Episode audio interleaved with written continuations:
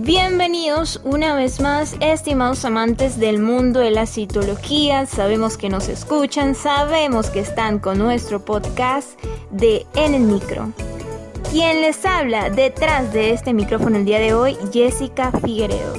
Recordándoles que este es el único podcast que el día de hoy se graba desde Venezuela y mañana se escucha en todos los laboratorios de América Latina.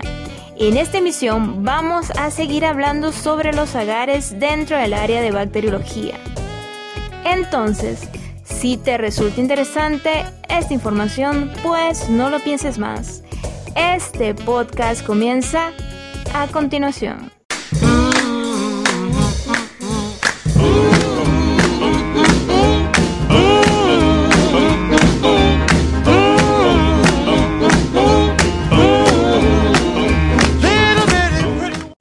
Imagínate en una playa.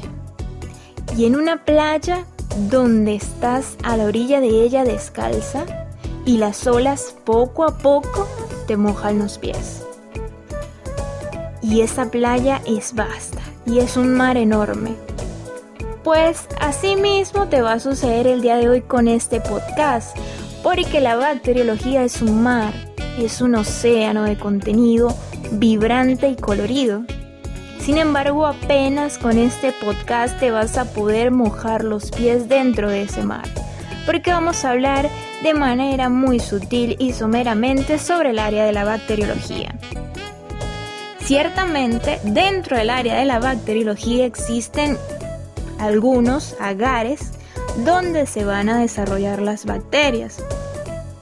En este momento vamos a hablar del agar EMB MB es una abreviatura de agar eosina azul de metileno.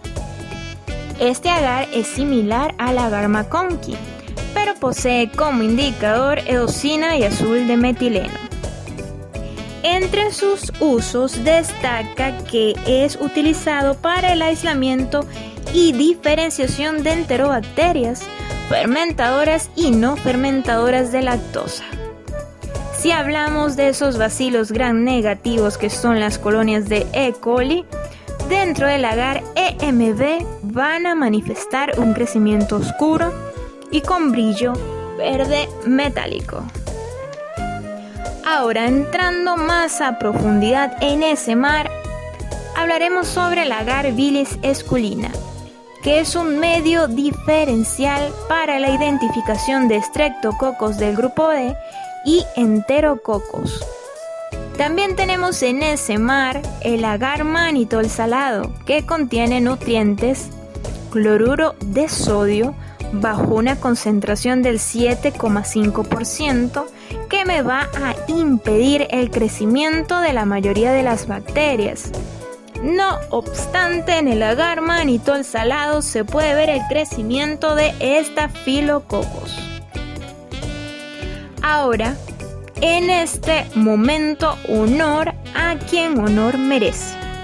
El agar nutriente, la base de muchos otros tipos de agar, que es un medio no selectivo, no diferencial, que posee extractos de sangre o de levaduras, tiene cloruro de sodio, tiene agua, y entre sus usos destaca que puede ser ampliamente utilizado para el contagio de colonias, mantenimiento de cepas, subcultivo de especies e ideal para cultivos de vasillos por esporulación y luego se pueden colorear con el Schaefer Fulton.